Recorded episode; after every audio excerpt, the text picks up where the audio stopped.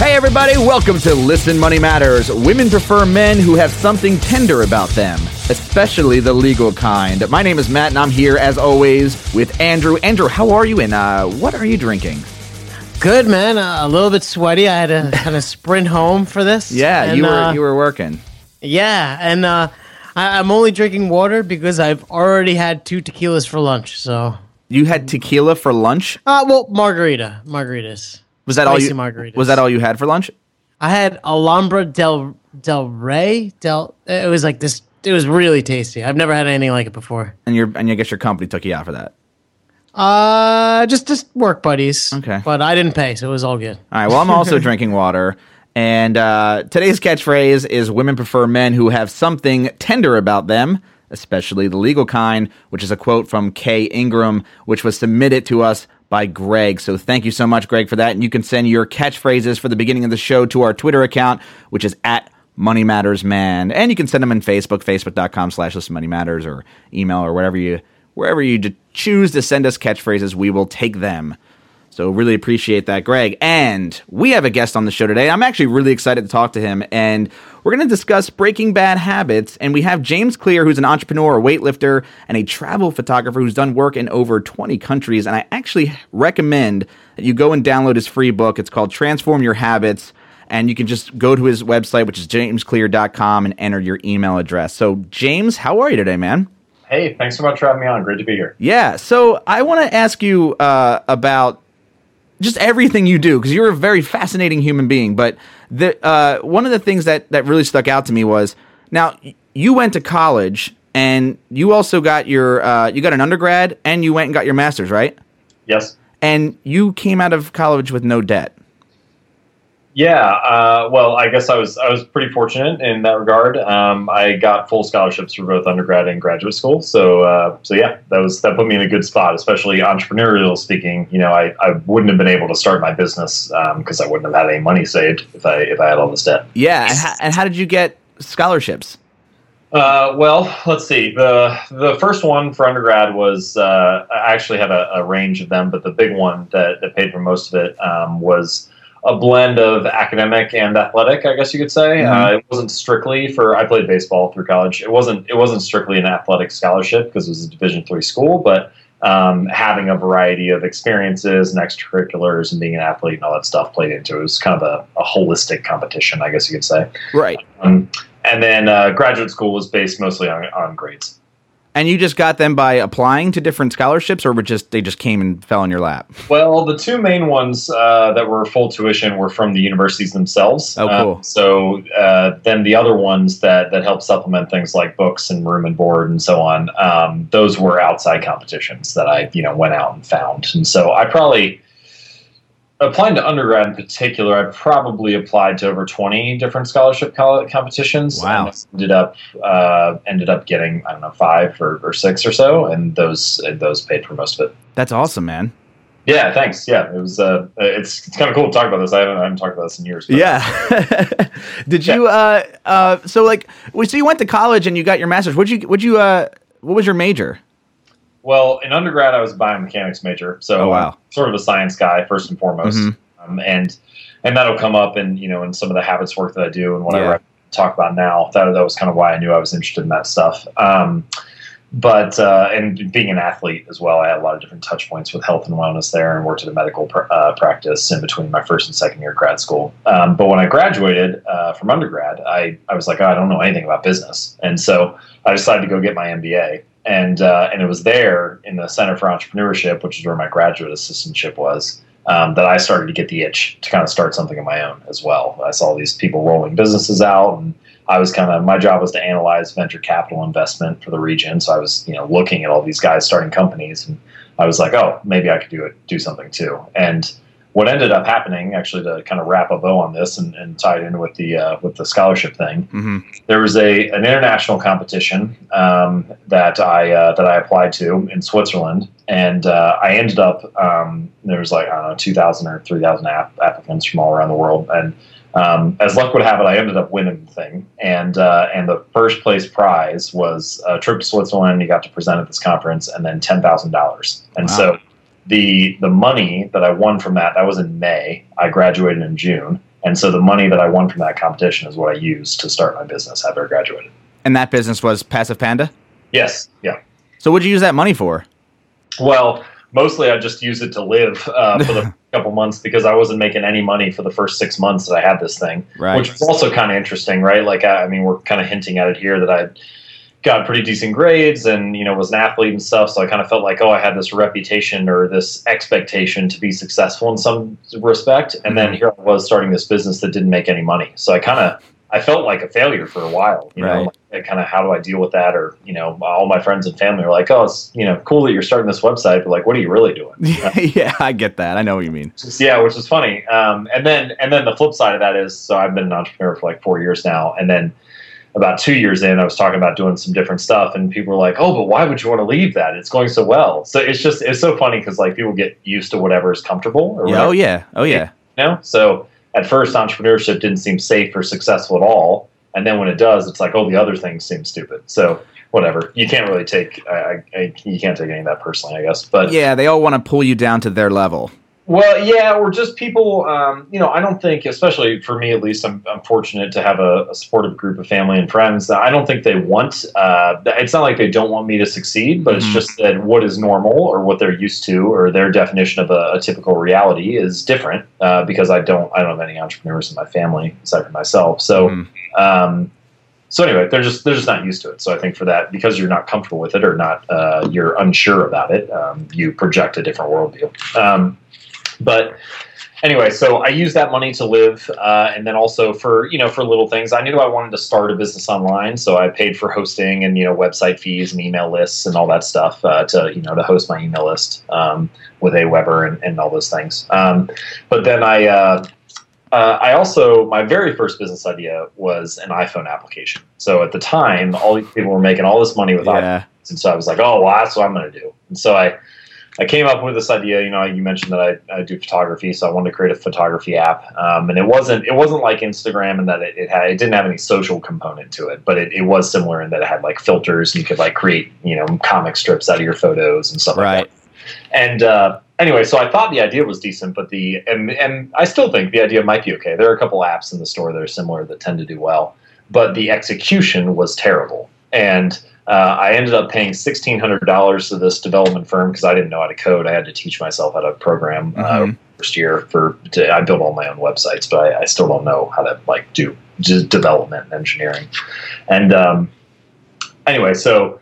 I paid to have this app built, and it came out and it completely flopped. Nobody downloaded it. I, I, I guess I thought uh, if I build it, iTunes will do the rest. Yeah, right, right. They got all the people. I just got to build the app, Yeah. And I put it out there, and uh, and it just completely tanked. And that was when I realized, oh, maybe I should spend some time learning, like one, what people actually want, what they find useful, Mm. rather than just building something I think is cool, and two, uh, learning how to build an audience because I, I didn't have anybody to sell it to. I, I launched it and I was like, well, go ahead, people, go get it. Like, Yeah. know people are, but um, and so that was that was when I started focusing on building an email list and writing consistently and learning how to you know deliver value to people each week and so on. And you did that with Passive Panda. Right. So that's where I started. Um, and I, I mentioned I wasn't really making any money uh, for the first six months. I did a couple uh, little web design gigs in the beginning, which is hilarious because I didn't know how to code. Right. I, but what I what happened was I taught myself how to do like little build a little point and click website with WordPress and you know a theme and stuff, and so I could create a website and put it up. Um, so I knew more than people who knew very little Yeah, right, exactly. than pretty much everyone else. So um, I went to some local insurance agents who were, you know, 65, 70 year old guys who needed new websites, um, but didn't know anything. They knew even less than I did. And so, uh, so anyway, so they would pay me to build them a new website. And that was how I made money in the beginning. And so I wrote a little bit about this idea of being a freelancer, getting, you know, getting gigs, how to reach out to people, how to market yourself as a solopreneur. Those were all the topics that I wrote about on Passive Panda. And so that's kind of where that stuff came from. And, uh, and at the same time, I was, you know, learning how to build an email list, and then I built my first product online, and, and so on. Yeah, and people wanted that information. Right. Well, the first product was about uh, was about how to send uh, how to email important people. Basically, it's like cold Mm. prospecting and how, you know how to find clients through email and, and get featured on major news organizations through email and stuff like that. And uh, and yeah, I knew people wanted that because I, I wrote about similar ideas for marketing your small business. Uh, and you wanted that. Yes, and I wanted that exactly. Yeah, yeah. It was that was another thing is you know as you start to learn more as an entrepreneur, you realize what your own problems are, Mhm. and so you can start to look for solutions to that or try to solve one of those, and and it makes it easier to sell something that you would want because it's solving a real need for you, rather than something that I thought was cool because it was you know kind of neat, which is the story that iPhone app. Right. And then and then transitioning from Passive Panda, you know, you have your own site, jamesclear.com, where you you write a lot about you kind of write about everything, but you, you focus on habit building. Yeah. so how did you transition into that? Well, the the central thread that ties it all together, you're right, is is the science of habit formation, and I would say even more so this idea of tiny gains and of process improvement, consistent improvement. It's sort of this the story of how small habits shape our health and happiness and wealth in some way. And I draw, I try to keep things practical, and so I draw on my experience as an entrepreneur, or my experience as a photographer, and talk about creativity, or as an athlete, and talk about health and strength training. Um, and so those are ways that I try to make things like real in the real world and also hold myself accountable to actually practice this stuff. Mm-hmm. But the central thread that ties it together is, is habit formation and behavior change. And um, and this idea of aggregating these 1% improvements, these small gains into something significant over time. And the, the transition, to answer your question, from uh, Passive Panda to now, from, from that to jamesclear.com, happened because I realized that I needed to learn what my customers actually valued, like what was actually important to them in order to sell them anything. So I had to figure out what their psychology was. So the people coming to Passive Panda or looking to buy a product, like what actually drove them to click on something or to enter their credit card or to buy or to purchase or to send me an email or whatever. And so I started studying psychology and, and direct response copywriting specifically to figure out how people did that, why they signed up for stuff. And as I studied that more and read books about psychology or studies or whatever, I ended up realizing like every time I would read something like, oh, this kind of applies to health, or I could use this in the gym, or this could help you build better nutrition habits, or this could help you get over the psychology of not being creative and you know how to become more creative or whatever. All the stuff that I write about now. Um, and so I saw that that that link there, and I was a huge wimp and didn't want to write about the stuff that I actually cared about because I thought uh, all the excuses you normally give yourself. My Yeah. thoughts aren't fully formulated yet. I, my skills aren't good enough. I'm not a good enough marketer. What if people don't like it? I actually care about this. All those things. And so I wrote in private for over a year on all these topics on this idea of the science of habit formation and behavior change and how it applies and shapes our health and happiness um, and productivity and creativity. And uh, that document ended up being over 60 pages long before I finally was like, all right, this is getting ridiculous. You should just publish something, publish one article. Yeah. And, uh, and the shift for me happened when I, I had this conversation with a friend named Todd Henry. And Todd has, uh, has written multiple books. And I told him up until this point, and this is true for Passive Panda as well, I was publishing articles whenever I felt motivated, whenever I felt inspired to do so, because I was like, oh, that's when I get my burst of creativity. Um, that's when I do my best work. I told Todd this, and I was like, "What do you think about this?" I, I write whenever I feel motivated because that's kind of when I get my best ideas. And he was like, "Well, that makes sense. I write whenever I feel motivated too. It just happens to be every day at 8 a.m." and so that was when I realized, like, oh, professionals do things on a schedule. Amateurs do things when they feel motivated or when it's easy for them. And so I decided, all right, I have all this stuff that I know I want to write about. I just need to take the emotion out of it. I need to not wait until it's easy for me. I need to set a schedule for myself and just start publishing. And so, November 12th, 2012, I decided every Monday and every Thursday, I'm going to publish an article on jamesclear.com. And uh, I have stuck to that every week since, uh, with the exception of one day. I had food poisoning in Italy. But other than that, uh, That'll do it. Yeah. yeah, every Monday and Thursday, I've been putting something out, and that uh, sticking to that schedule and taking the emotion out of it um, and publishing has been the big made the biggest difference um, for me. So anyway, that's the the story of the transition. So uh, I, I've- I had listened to your interview with uh, Caleb Wojcik from from uh, I think it was Cubicle Renegade, and then I, I seeked you out elsewhere because I found really compelling how you broke down these habits, and I think you had called it the the three R's. Could you kind of describe like your understanding of habits and, and how um, maybe we could change them? Sure. So the general consensus right now, and this is covered uh, by a variety of researchers. BJ Fogg at Stanford University talks about this general habit loop that I'm going to describe. Mm-hmm. It's mentioned in the book The Power of Habit by Charles Duhigg.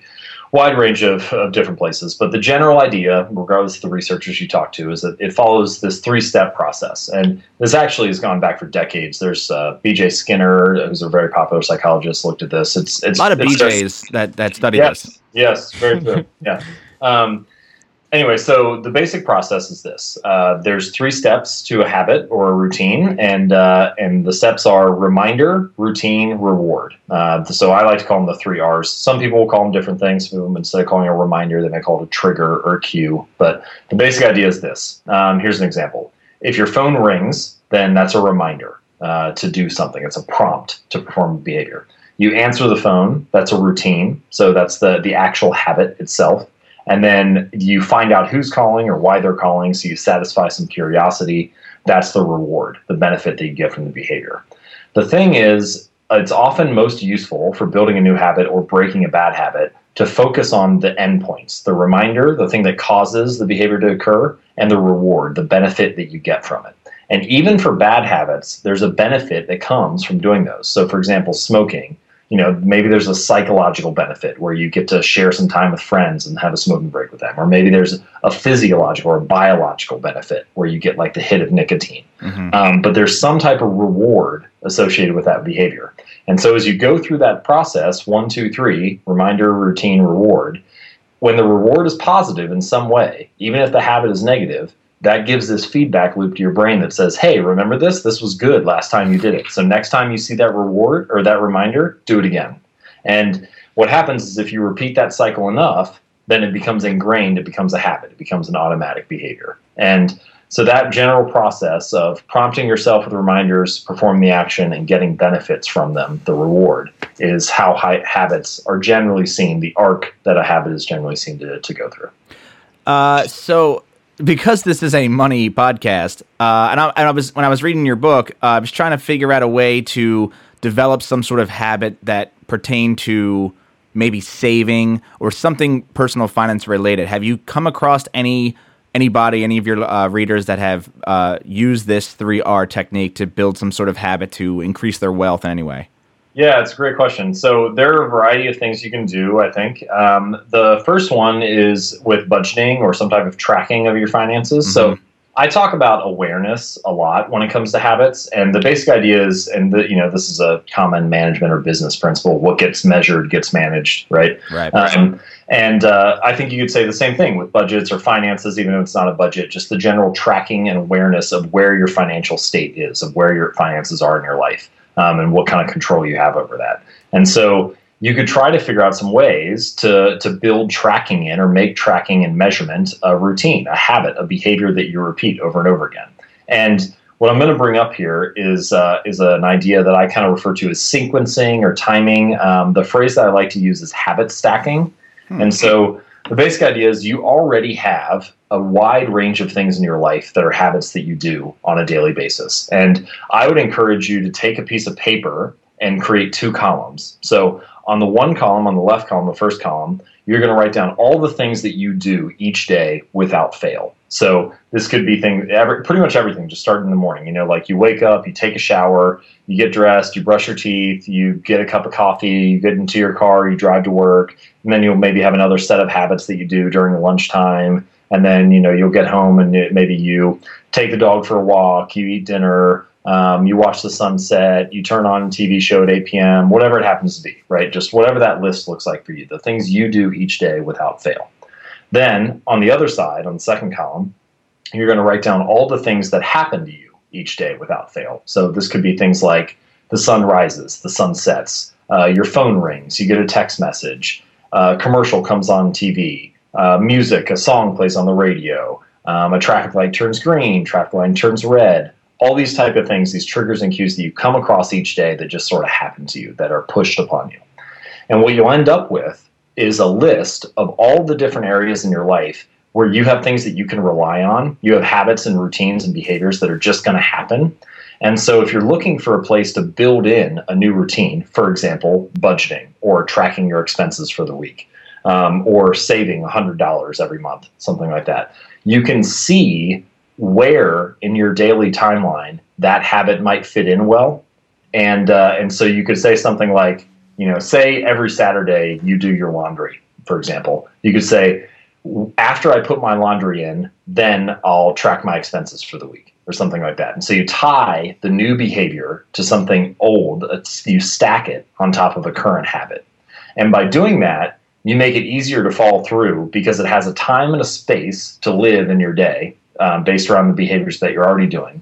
And from a neurological perspective, from a biological perspective, you already have all these neural networks that are strong, that have been wired together based on your current habits, and you're sort of tapping into that and attaching the new habit to this system of, of neurons in your brain that's already formed and already pretty solid. And so I think that gives it more likelihood that the new habit will stick. Um, so that's the concept of habit stacking, of developing a list of all the current habits in your life and then placing a new one on top of it. And it works. I think it can work for personal finance, but I think it can also work for many other things. You know, like if you wanted to add a push-up habit, you could say, um, after I, before I take my shower in the morning, I'll do 10 push-ups or something like that, right? You stack it on top of something you're currently doing. I did this with flossing. When I wanted to make flossing more automatic, I just I bought this uh, little bowl and a bunch of pre-made flossers, set it right next to my toothbrush, and I said, after I brush my teeth, then I'll floss. And yeah. uh, and it's just it's super easy now. I never forget. You know, uh, I, do, I do the exact same thing, and I started using a, uh, an app called Lift. Have you ever heard of Lift? I have heard of Lift, yeah. Uh, I started using that, but then I just put the bag of flossers right next to my toothbrush, and I brush my teeth in the shower. So it's just, it's just, I do that before I even pick up my toothbrush. Yeah, and you another common one that I've had people use is for meditation. So a lot of people want to meditate, but they can't figure out like how to do it, or they just don't remember to do it, or whatever. And so if you have something like you drink a cup of coffee in the morning, you could say, as I or after I drink my cup of coffee, I'll meditate for one minute Mm-hmm. So start with something incredibly small like that, and then stack it on top of the current behavior. And uh, and yeah, and it works pretty well. If you're looking for more information on this uh, this setup or this system, BJ Fogg, the professor from Stanford that I mentioned, he has a course called Tiny Habits, which I believe is free. Um, and he kind of goes over more of this. So it's pretty good if you want to check it out. Yeah, I mean, and to, to go on the meditation thing real quick, uh, one of the one thing that I use is waking up in the morning. So it's the first thing I do when I wake up, and I use an app called Headspace. Yeah, I've heard Headspace is good. Uh, another one that uh, another habit stacking example. I wanted to build the habit of gratitude and gratefulness, and so I said uh, for me it was when I sit down to dinner, I'll say one thing I'm grateful about that happened today, and uh, and I started that over two years ago, and I do it every day now. And it's what's interesting about it, and this kind of speaks to this process of tiny gains and and uh, one improvements that I, that I mentioned earlier. On any individual day, saying one thing you're grateful for doesn't make that much of a difference, right? It's, it's not like it completely changes things. But the cumulative impact, the aggregate uh, impact of always having something that you're grateful for is pretty significant. Um, and, and I think impacts your happiness in a really measurable way because you realize that there's always something that you can show gratitude for. And oftentimes, it's not something that's wrapped up in like money or power or fame. It doesn't cost anything. It's usually like a call from a friend or the weather was nice or I'm grateful that I finished this project that I care about or whatever. Um, and uh, anyway, so that's that's just another example of how you can stack a new behavior onto an old one. So there, there are tons of good you know habits that we want to build like you know budgeting or, or stuff like that but uh, a lot of us have these these terrible habits like smoking or, or, going out to eat every day. How do we uh, not only build good habits but bust bad habits? Break yeah, bad habits, yeah. Um, there, the process might be slightly different, actually. You know, I think for building good habits, one of the best things to do is start really, really small. Um, start with something so small you can't say no to it. To take a line from Leo Babauta, mm-hmm. um, and uh, something that's so small that it's non-threatening. You know, that it's easy that you can just do um, without much motivation or without any need for motivation. For breaking bad habits, however, sometimes um, it, rather than thinking about like the new behavior, how small the new behavior is, or whatever, uh, it's better to think about the the two ends that I mentioned: the trigger or the reminder, and the reward, or the benefit that you get. So, bad habits, in many cases, as I mentioned previously, provide some kind of benefit in our lives. They provide some type of reward. And so it can really help to sit down and think about what that reward is, what benefit you're getting from the behavior, and then figure out a new behavior, a healthy one, that can give you that same benefit or replace the, the benefit that you're getting. So, in other words, what I'm getting to is a lot of times people will say, oh, well, that's a bad habit. Why don't you just stop doing that? Like, you need to quit doing that, right? You need more willpower, discipline. But the truth is, it's not necessarily that you just need to quit doing it. You need to find something to substitute for it. So, bad habits are often replaced, not eliminated. And um, one of the one of the things that bad habits often fill, or one of the needs, the voids that bad habits often fill in our lives, is the need for either coping with stress or boredom. And so you'll often find that a bad habit is a way that you deal with stress in your life. You know, like maybe maybe you binge watch a bunch of TV each night and you wish you didn't watch TV for four hours a night, but that's how you tune out the stress of dealing with work or thinking about, you know, whatever it is in your life that's, you know, that's bringing you down. Um, eating is the same way. Often people stress eat. They, they eat to cope with, you know, a variety of other things. Drinking. Um, drinking, same way, right? And yeah, then yeah. boredom is also one, right? Like some people, some people shop to deal with stress or watch TV to deal with stress. Some people watch TV to deal with boredom. Um, and so figuring out a healthy way to deal with either stress or boredom can allow you to substitute that new behavior in your life and replace the benefit that you're getting from the negative one. Um, and I do want to mention in some cases this can be kind of complex and difficult because if you take, for example, smoking, um, not only do would you you know say you have someone who smokes when you know they smoke in the car on the way to work, and then a couple hours later they have a smoking break with their friends uh, out in front of the in front of uh, the office, and then maybe they have a smoking break at lunch and then smoke again in the car on the way home or whatever. Um, these are like three or four different areas where there might be a different trigger and a different benefit associated with it each time that it happens. So you might have a solution that could help you not smoke in the car on the way to work, but you might need a different habit to replace not smoking with friends in the morning, for example. Yeah. And because the benefit in the car might be the nicotine hit and the benefit at work might be the socialization. So maybe you need to get up and go around and talk to some other people in the office to get your social fix um, in the mid morning, but you need something else to help you in the car on the way there. So uh, that can make it kind of complex and difficult to change bad habits. Um, there is an amazing strategy that can help a lot, which I'll, I'll, get to in a second. But I just want to offer that summary first. Well, I wanted to ask about the the bad habits because I, I, I used to be a smoker, and one of the ways I did it was using um, I don't know how I want to put this because I've I, I didn't do any research on it, but I use like a negative thought when I see other people smoking. So I, I'll look at people and especially like what really I, I was just driving uh, the other day in my town and I saw this pregnant woman smoking a giant Newport cigarette and I just got this this disgust that came over me and I forced that negative feeling to the forefront so that way I will never ever smoke again because I never want to be like that or I don't want that to affect me in any way. And do you see is there any sort of validations to that to that whatsoever? Yeah, so what I would say, and what I think is a really powerful driver of behavior change, perhaps the most powerful, is this concept of identity. And so, or what we believe about ourselves. And basically, a, a, lot of the behaviors that we do each day are simply in alignment with the type of person that we believe that we are. You know, like if I really wanted, the availability of smoking is it's very available, right? I could just mm-hmm. drive to the closest gas station and get a cigarette. It's not it's not like a lack of my environment that prompts me. The reason that I don't do it is because it doesn't align with the type of person that I believe that I am or the identity that I have for myself. And it works the same way for good habits. Um, you know, you talk to a lot of people who are trying to become a runner, for example, and they might say, "Oh, I signed up for a 5K, so I'm going to go. I'm going to go do this run or whatever." And they train for the 5K and they do the race and then the race gets over and they stop running because they finished the race. And then they turn around you know a month or two months later and they're like oh i haven't ran in a while. Like i need to sign up for another race or something. Meanwhile you could have someone else who runs that same race and then they get done they take a week off to recover and then they're back to running again. And you're like oh why are you running? You aren't signed up for anything. You're not you know you're not racing soon. And they're like oh i'm a runner. It's the it's the identity that they have for themselves. It's the type of thing they believe about themselves.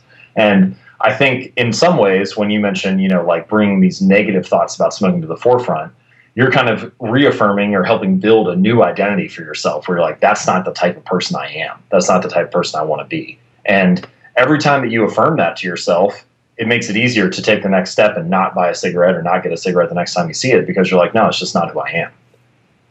So, so one of the things uh, that that gets me is like, I could totally get that. You know, you see the woman smoking and you, you don't want to smoke, or, or, you you can because it's in your mind at that moment. But I, I feel like a lot of just the habits that I want or the bad habits that I have are, are kind of subconscious. You know, um, or for example, I may be in a situation and I'm like nervous, so I'll bite my nails, and I won't realize until after the fact that I did the thing. How how can I um, organize or, or control it when it's subconscious like that? Do I need like I don't know an app to to buzz me when I'm you know in a situation like that? Yeah, something to rub your nose in it. Yeah, uh, it's a great question. There, there is actually there's a, a new. Um, I heard about this. Shocks you. Yeah, I heard about it. yeah, that, like if you bring your you know fingers up to your mouth uh, or whatever, you can program it for a bunch of stuff. Like if you go on Facebook, it'll shock you or whatever. Um, so there, there's some, uh, you know, this is like kind of the argument between carrot or stick mentality, right? Do you reward yourself for doing good things? Do you punish yourself for doing bad things? And um, on some level, I think it's awareness, uh, it, you know, is, is some part of it. So it's like, how can I become more aware of when I'm doing that? How can I bring it from my subconscious, as you say, to the forefront? And sometimes uh, journaling can help, you know, where you just like write down each hour, like, oh, how am I feeling? How did I do with this in the last hour or whatever? And eventually, as you become more aware of it and measure it and track it, you can make more adjustments based on it. Um, there's a, a, really good book called The Willpower Instinct by Kelly McGonigal, who also is a professor at Stanford. And in that book, she talks about the research around willpower, and, and obviously that's tied to habits in many ways.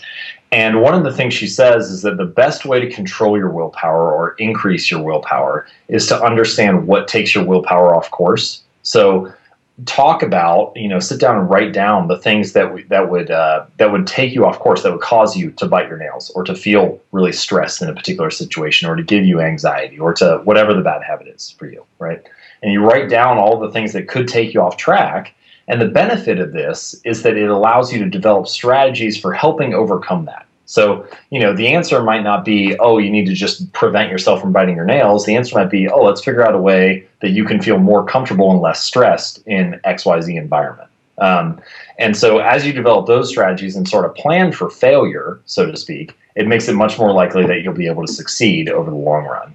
And I think that's one of the best lessons that that I've learned or stumbled across from uh, from studying what top performers do and what their habits look like. Is that top performers make mistakes just like everybody else. It's just that they find a way to get back on track more quickly. So rather than, you know, missing or slipping up once and then letting that totally derail them, they mess up or make a mistake and then they find a way to not miss twice, to not make the mistake twice, and then they get back on track quickly. Um, and I think McGonigal's strategy of write down the things that can take you off course and then develop strategies for helping overcome each of those things is uh, is one of the best ways to do that. And that actually ties in very well with the, the strategy I was going to mention about breaking bad habits that I think maybe one of the most useful ways to break bad habits, if not the most useful, and that's through environment design. And so the basic idea is that often our behaviors are, yes, they're a reflection of who we are. Yes, they're a reflection of the personality we have or the mindset and the identity that we have, but and the motivation and willpower. But in many cases, they're simply driven by a response to our environment. Um, if you take eating, for example, my uh, my girlfriend likes to make cookies, and so if there's a plate of cookies that are on the counter in the uh, in, in, the kitchen, and I walk out, I'm, I'll eat them just because they're there. I don't even have to feel hungry. Right. I don't even want them or crave them in any way. It's just a response to the environment, to seeing them, the visual cue. And so, once you understand that, you can start to see all sorts of areas of life where the environment, whether that's the things that we're physically surrounded by, the things on your desk at work or on your kitchen counter at home, or the digital environment, you know, the notification that you get on Facebook or the email that comes into your inbox, those things shape your habits and choices and behaviors. In many cases, we're simply a reactive species and do things based on what we're surrounded by. So if you can figure out what all those triggers or those reminders are, remember that that's what prompts a habit. If you can figure out what's prompting those bad behaviors and remove it from the environment or make it more difficult to get to, then you can help reduce the, the odds that you're going to perform a bad behavior in the beginning. Uh, the professor that I mentioned, Dr. Fogg, he wanted to reduce the amount of popcorn that he ate. He liked popcorn, he just didn't want to eat it as often. And so he took it out of his kitchen, went down the hall to his garage, walked up the, the ladder, and put it on the highest shelf in the garage. And he calls this idea designing for laziness. And the basic idea is that if he really wants the popcorn, he can go get the ladder and go up on the shelf and get it down and eat it. But if he's designing for his default behavior, for the lazy decision, then he's not going to go grab that. And so, how can you apply that concept to the space that you work in, the space that you live in, the kitchen where you eat? How can you design it so that the, the lazy choices you make, the default choices, are healthier, more productive, more creative choices? So, how can you reduce the steps between you and a good habit? And how can you design it to prevent or reduce the bad habits? So, how can you increase the steps or design for laziness in a way that increases the difficulty of doing the bad behaviors? How can you surround yourself with an environment that promotes that? And if you're in an environment, if you live and work in a space that has 50 or 100 things designed to drive you toward the good choices and push you away from the bad ones, it becomes a lot easier to make a good choice. Hmm. That, that's really interesting. I think I need to, yeah, take all of my my nail clipper and pickers and just take them into another room or something. Um, or but, get false teeth and put them somewhere else. exactly. so, uh, so, uh, so an idea for this, just if you're, if you're thinking about applying it. So one thing that works really well is visual cues. So this is what we talked about earlier with the flossers, right? Like I've just put them in a bowl next to my toothbrush rather than having them in a drawer in the bathroom, for example. So they're they're visually there to offer a trigger. Oh, hey, this is what you do next. Mm-hmm. Um, same way with taking things away and preventing bad habits. So you know, say you're watching too much TV or you wish you didn't watch that much TV. Like for me, I'm a diehard Ohio State football fan, so I want to watch those games, but I don't really care about what's on TV the rest of the time. And I probably have better things that I could do than watch that. So maybe I could take the TV down off the shelf and put it in a closet, unplug it, right, and put it away so that it reduces that visual stimulus that prompts you to, to watch TV. Now, when I really have something I want to watch, like on game day on Saturday, I can go get it and take it out and put it back up. Um, but shifting that visual cue can make a big difference. And then adjusting the environment so that you don't see cues in the same way can also help. So, for example, if you walk into most living rooms in America, pretty much all the couches and chairs face the television. So it's like, what is that room designed to do, right? It's designed to get you to sit down and watch TV for a few hours. Well, if you, I'm not saying you should redesign your entire house, but if you change the way that's laid out a little bit so that rather than sitting down and looking straight at the TV, you sit down and see a book, for example, that's on the end table next to you, or you take the remote and hide it in a drawer so it's not the first thing you see, um, you can help prompt yourself to make these choices easier. And it works the same way with food. Uh, it's been shown that food that's on eye level, so whether that's on the shelves that are at eye level in the store, those foods are more likely to be bought. The foods that are at near eye level in your pantry or in your uh, refrigerator are more likely to be picked up and eat. Um, so you can put the healthier foods there and then put the more unhealthy foods in a place that's not as visually obvious. So whether it's down low or wrap them in aluminum foil and tuck them in the back of the freezer, um, those are ways to keep those things out of sight, out of mind, so to speak, and make it less likely that you have a visual cue that prompts you to make a poor choice. Hmm. So uh, a lot of lip service is given to uh, like the whole social contracts idea where it's like I'm going to quit smoking, so I tell everyone that I know that I'm going to quit smoking, um, and then then I guess I, am held accountable by all these people. What do you what do you think about that? Do you think that is is a good way to to begin, uh, like quitting a bad habit or forming a good habit?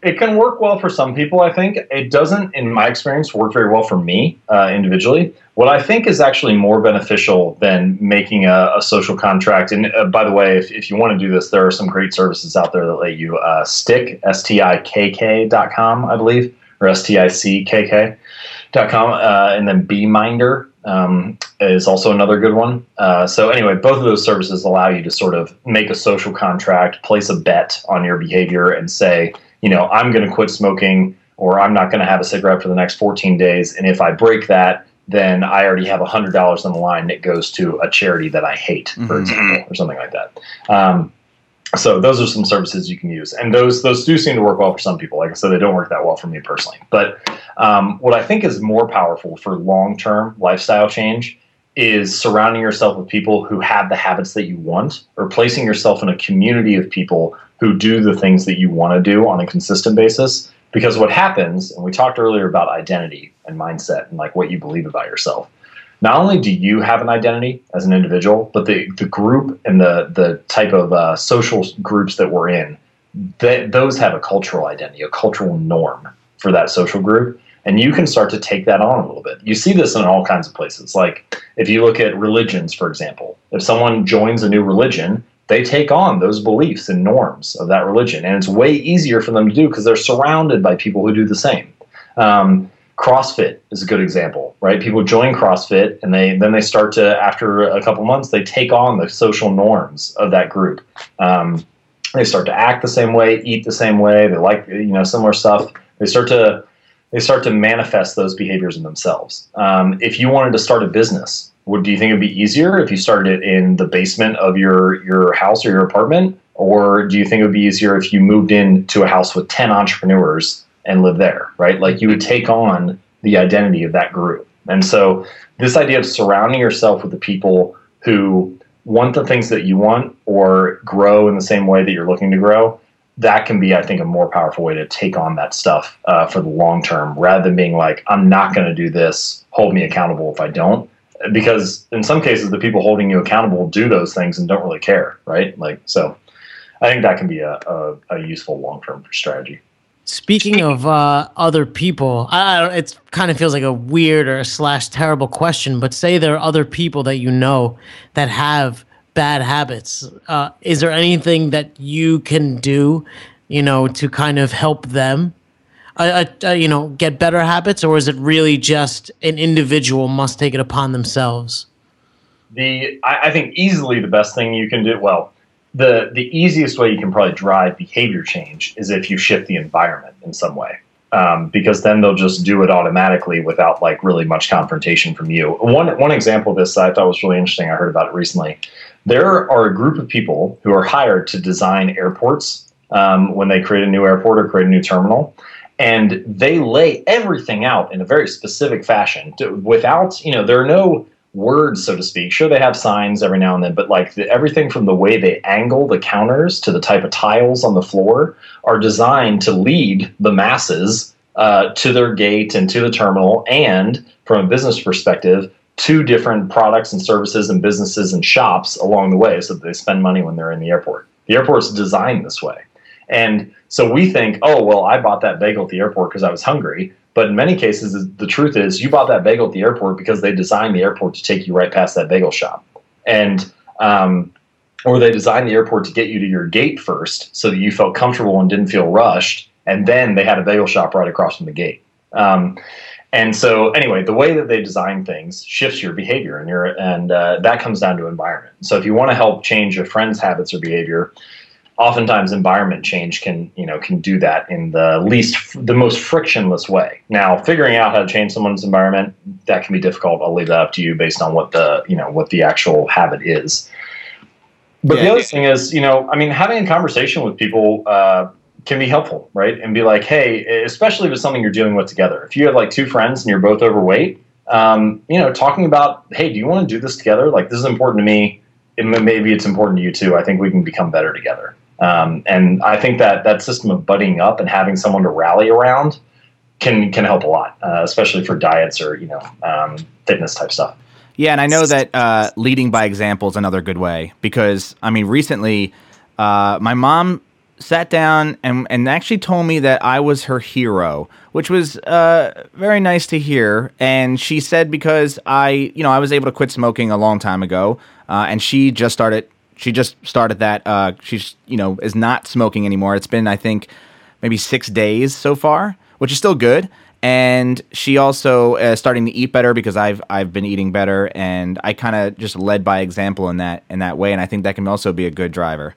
Yeah, absolutely. That's awesome. Um, you know, in some cases, I, I, I think more uh, more often than not, leading by example will elicit a positive response. In some cases, people end up not resenting you, but they resent the the growth or the change because they I don't know they they kind of want it internally, but then they don't have it, you know. So sometimes they look down upon it. Mm-hmm. Um, but I I totally agree with you that uh, that that's a great strategy to take. And the environment thing is really fascinating because uh, I didn't even realize I was doing it.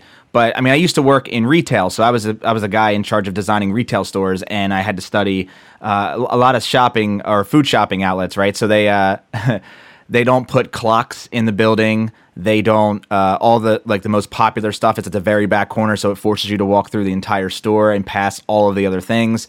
The idea of all these like impulse buys when you're in the checkout line, so that's why they want to keep the checkout lines long. Uh, and cranking up the air conditioning and playing really soft music to keep you comfortable while you're shopping, like all of these different things. And one of the things that I did, uh, just as, talking about environmental switches, was when I lived by myself in my condo, I only bought the food that I wanted to eat that, you know, in the next four or five days. And I kept nothing else. So when people came over, it was like that typical bachelor fridge when you open it up and it's like a bottle of ketchup and a bottle of mustard. And that's all I ever I ever had in my fridge. So there was no possibility that I was going to junk eat or do something or eat something shitty because I had nothing to eat shitty, you know? Mm.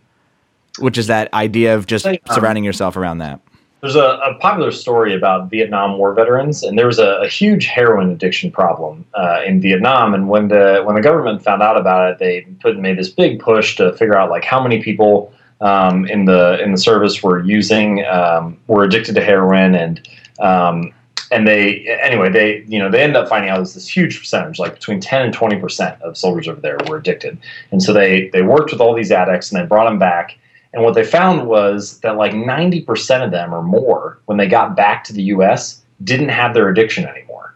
And it completely transformed the way that psychologists thought about addiction and what they were struggling with and how to deal with addiction.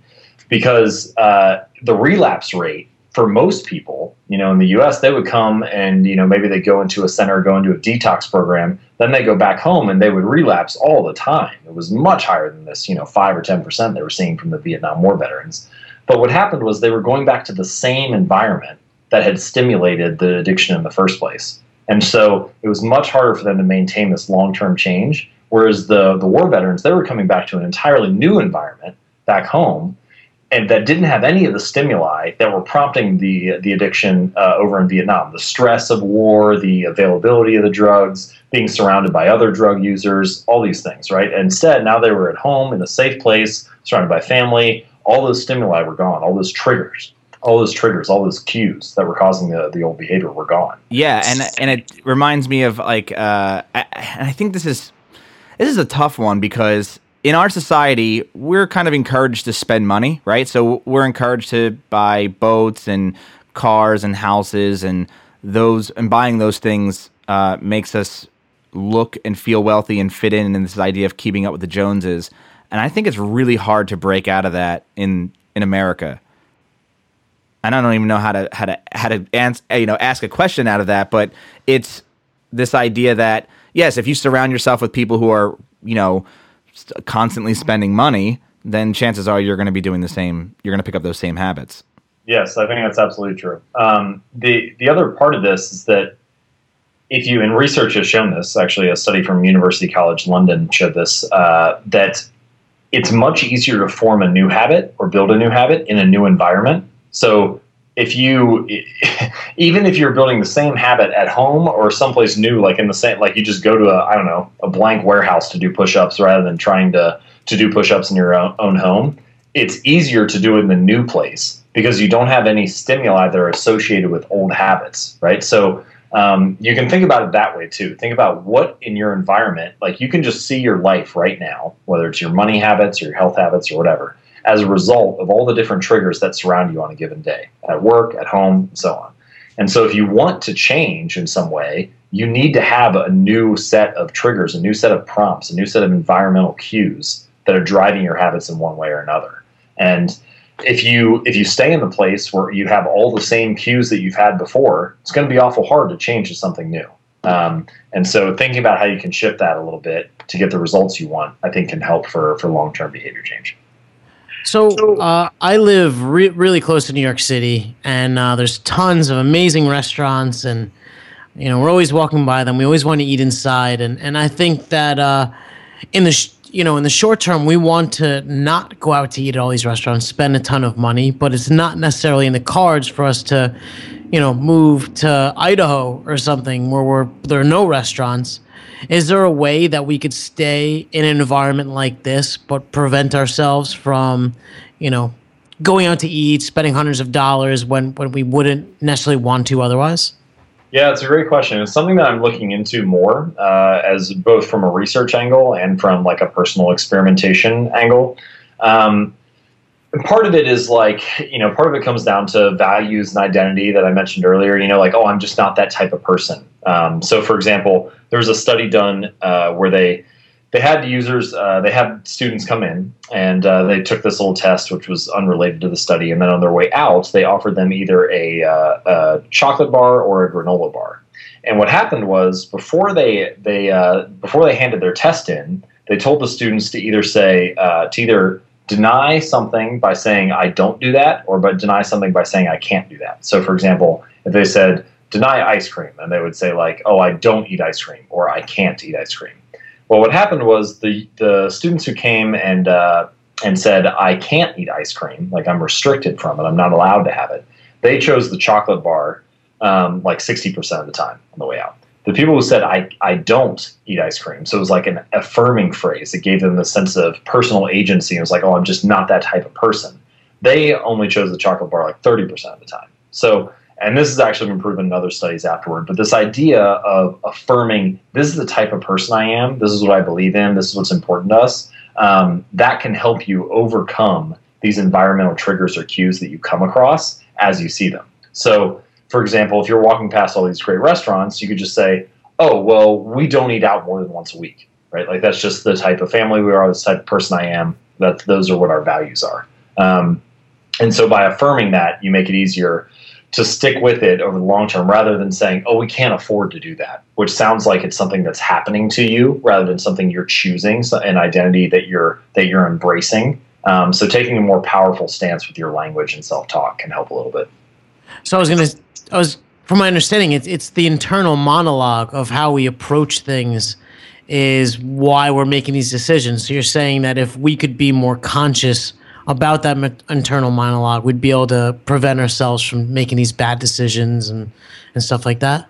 Sure. So it's not going to be a magic pill, of course, but um, but yeah, this idea of rather than saying, "Oh, I'm restricted from that," or "I feel like I'm sacrificing," which will drain your willpower even more, to say, "Oh, well, I, you know, I, I shouldn't eat, uh, you know, cake, or I can't, I can't do that, right? Like if the waiter comes by and offers dessert, um, you'd be like, "Oh, I, I can't have that on my diet."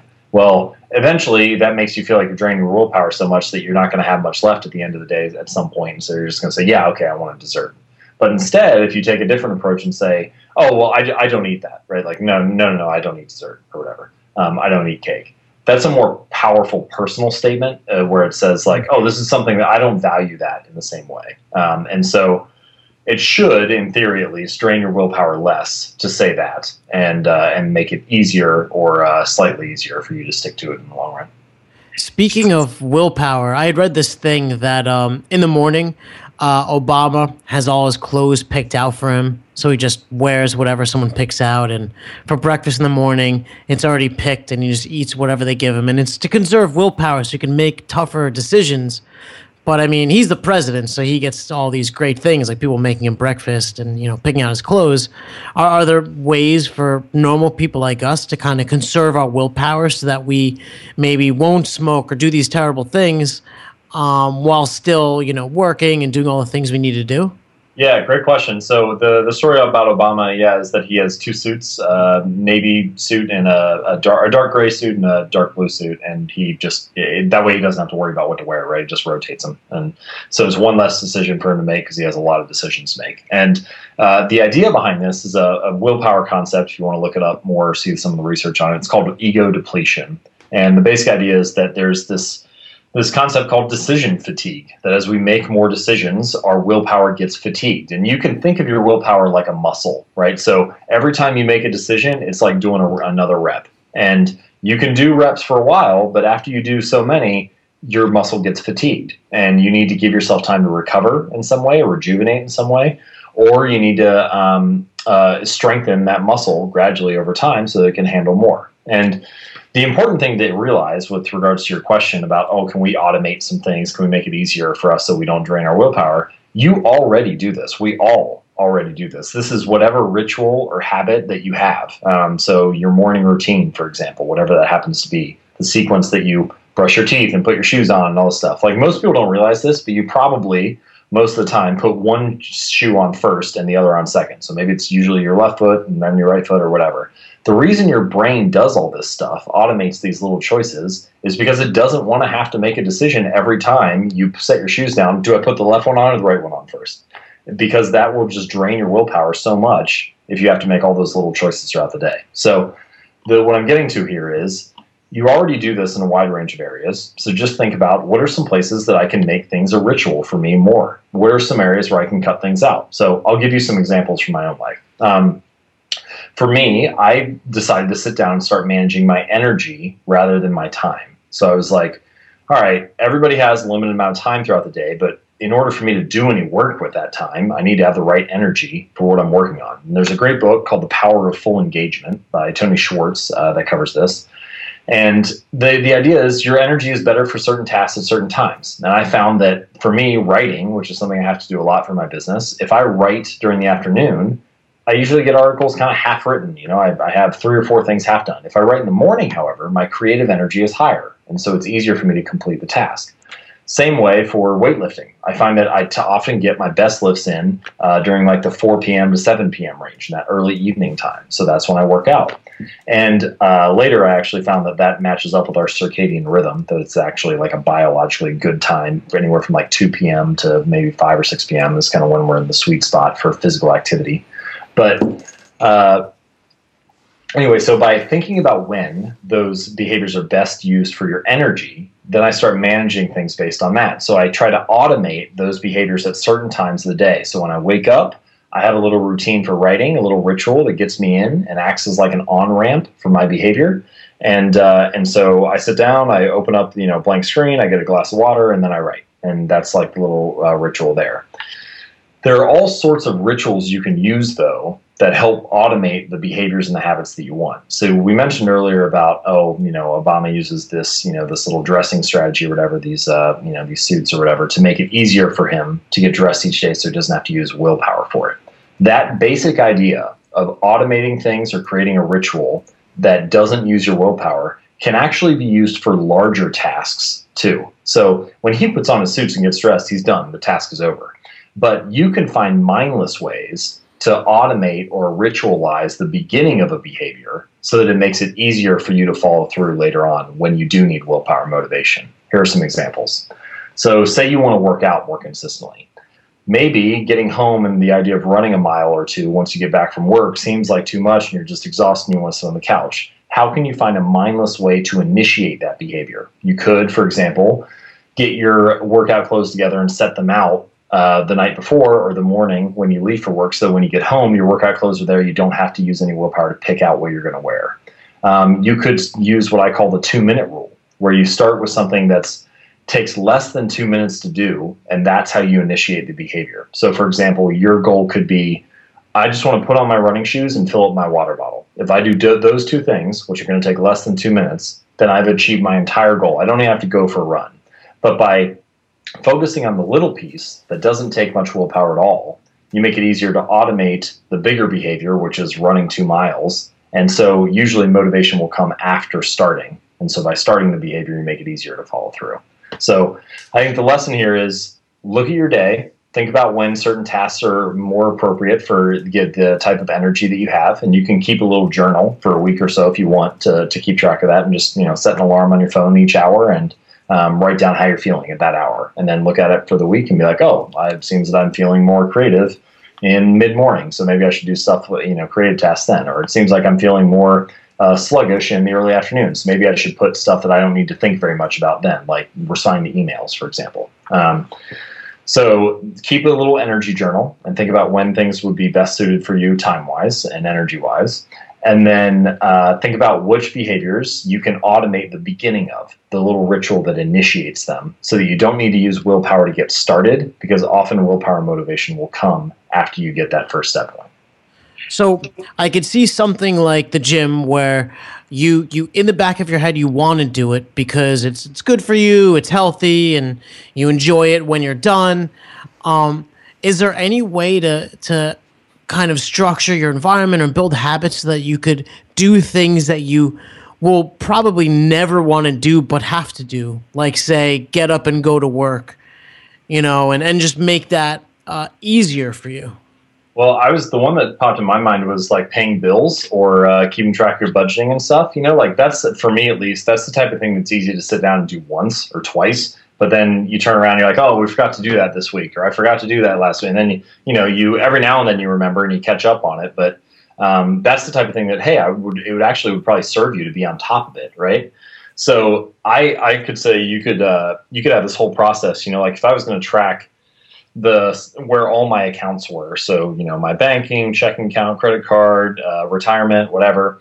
Um, I could just set up like, oh, okay, the the one task that I'm j- all that I care about doing is you know opening up my bank account, log in. That's it. Like if I do that, then I've done enough. I don't even need to worry about the rest. But making something super easy like that to initiate the behavior and setting a really low bar, and then being like, all right, once I open that up, I'm probably going to follow through with the rest of it. Um, the other thing that you can do is set an upper bound for your behavior rather than setting a lower bound. So, what I mean is, we often set a lower goal for ourselves. Like, I want to work out for at least 45 minutes. I want to run at least two miles, something like that. Rather than saying that, you could set an upper bound and say, I actually had a, a reader who did this. He ended up losing over 100 pounds. It took him more than a year. But when he added exercise into his routine, he told himself, I am not allowed to stay at the gym for more than five minutes. I can go, but I can't stay for six minutes. And he did this for you know three, four, five weeks, and he turned around and he was like, "Coming here all the time, I kind of feel like staying longer." And so by setting an upper bound for his behavior, he made it more likely that he would fall through and build the habit of, of doing the thing and not worrying about the results at first. And then once it became a habit of, oh, I'm the type of person that doesn't miss workouts, I come to the gym consistently then I'll worry about improving and increasing and staying here longer or doing a better workout or sweating more or whatever. Um, but it's only by building the habit first and foremost of being there that I'm going to get any results to begin with. So setting an upper bound can help with that. I like that idea. Just going to the gym for five minutes. I could do that. Yeah, that's easy. you uh, should do that. Yeah, I should do that. I don't. Yeah, well, well, we'll see. Uh, but you, uh, just to kind of wrap things up, um, I know you you mentioned a bunch of ton- you mentioned like I don't know, I can't even count how many books and resources or tools, but can you? Uh, is there any more that you want to like to mention to help in this so, area? Yeah, yeah, I'll just recap some of the ones I mentioned. So, Mindset by Carol Dweck is a is a great one on identity and uh, and sort of building a positive mindset for yourself. Um, the Willpower Instinct by Kelly McGonigal is uh, is the one I mentioned on willpower, and that's that's very useful. Uh, the Power of Habit by Charles Duhigg summarizes the habit loop uh, that I mentioned, that reminder, routine, reward sequence, mm-hmm. and uh, and then um, Tiny Habits is the the online program by BJ Fogg that I, I believe is free. Um, but if you're if you're looking for more info on some of the things that we talked about, like you know, that uh, the T chart exercise, the two columns, and the summary of habit formation, and and um, yeah, about I put I put it together. It's about 45 pages or so. This uh, this guide that summarizes how habits work and then some practical ways to implement them. Uh, that can be downloaded for free too. That's at jamesclear.com/habits. And what's next for James Clear? Well, I'm going to continue my writing every Monday and Thursday, and uh, I'm working on my first book right now. Uh, I have about fifty thousand words done, so it's wow. it's, uh, it's, pretty much done lengthwise. But uh, I still want to you know make it a much better book through editing and so on. Uh, and that is going to be all about tiny gains and this idea of incremental improvement and how habits help us do that uh, on a more consistent basis. Are you publishing that yourself, or or is it going to be online? Yeah, it's uh oh well, it's yeah, it's, it's going to be a, a, published book. It'll be okay know, out, and so yeah, cool. Yeah. You'll Very be you'll cool. be on Amazon and also on my site. Awesome. Well, thanks so much for being on the show, man. Yeah, absolutely. Thank you so much for having me. Hope that was helpful, and uh, best of luck. Yeah, that was more than helpful. So if you guys have questions about this, uh, please um, email us at listenmoneymatters at gmail.com. And if you like the show, and we hope that you do. Uh, please subscribe uh, via iTunes or Stitcher or whatever app you use to listen to the podcast and leave a review if you don't mind. And real quick, I have a short little review I, I like to read from uh, Tutu one two three four five six seven eight nine ten. That's the username. Uh, so the title is Vegas Money Man. Five stars. I just found this podcast and I love it. Could use a little less bad language, but I think it's fun, very fun to listen to, yet very informative and helpful. So thank you very much. I'll have to say it again. Two two one two three four five six seven eight nine ten. Thank you so much for that. And guys, you can visit our website, listenmoneymatters.com, and we have all sorts of resources uh, that you can check out. And we'll put a couple of the ones that James mentioned here on the show in our toolbox, which you can find at listenmoneymatters.com slash toolbox. So James, thank you once again for being on the show. Really appreciate it. You bet. Thanks for having me. All right, guys. Thanks again for hanging out with us. And of course, we look forward to the next episode. So later. Later, man.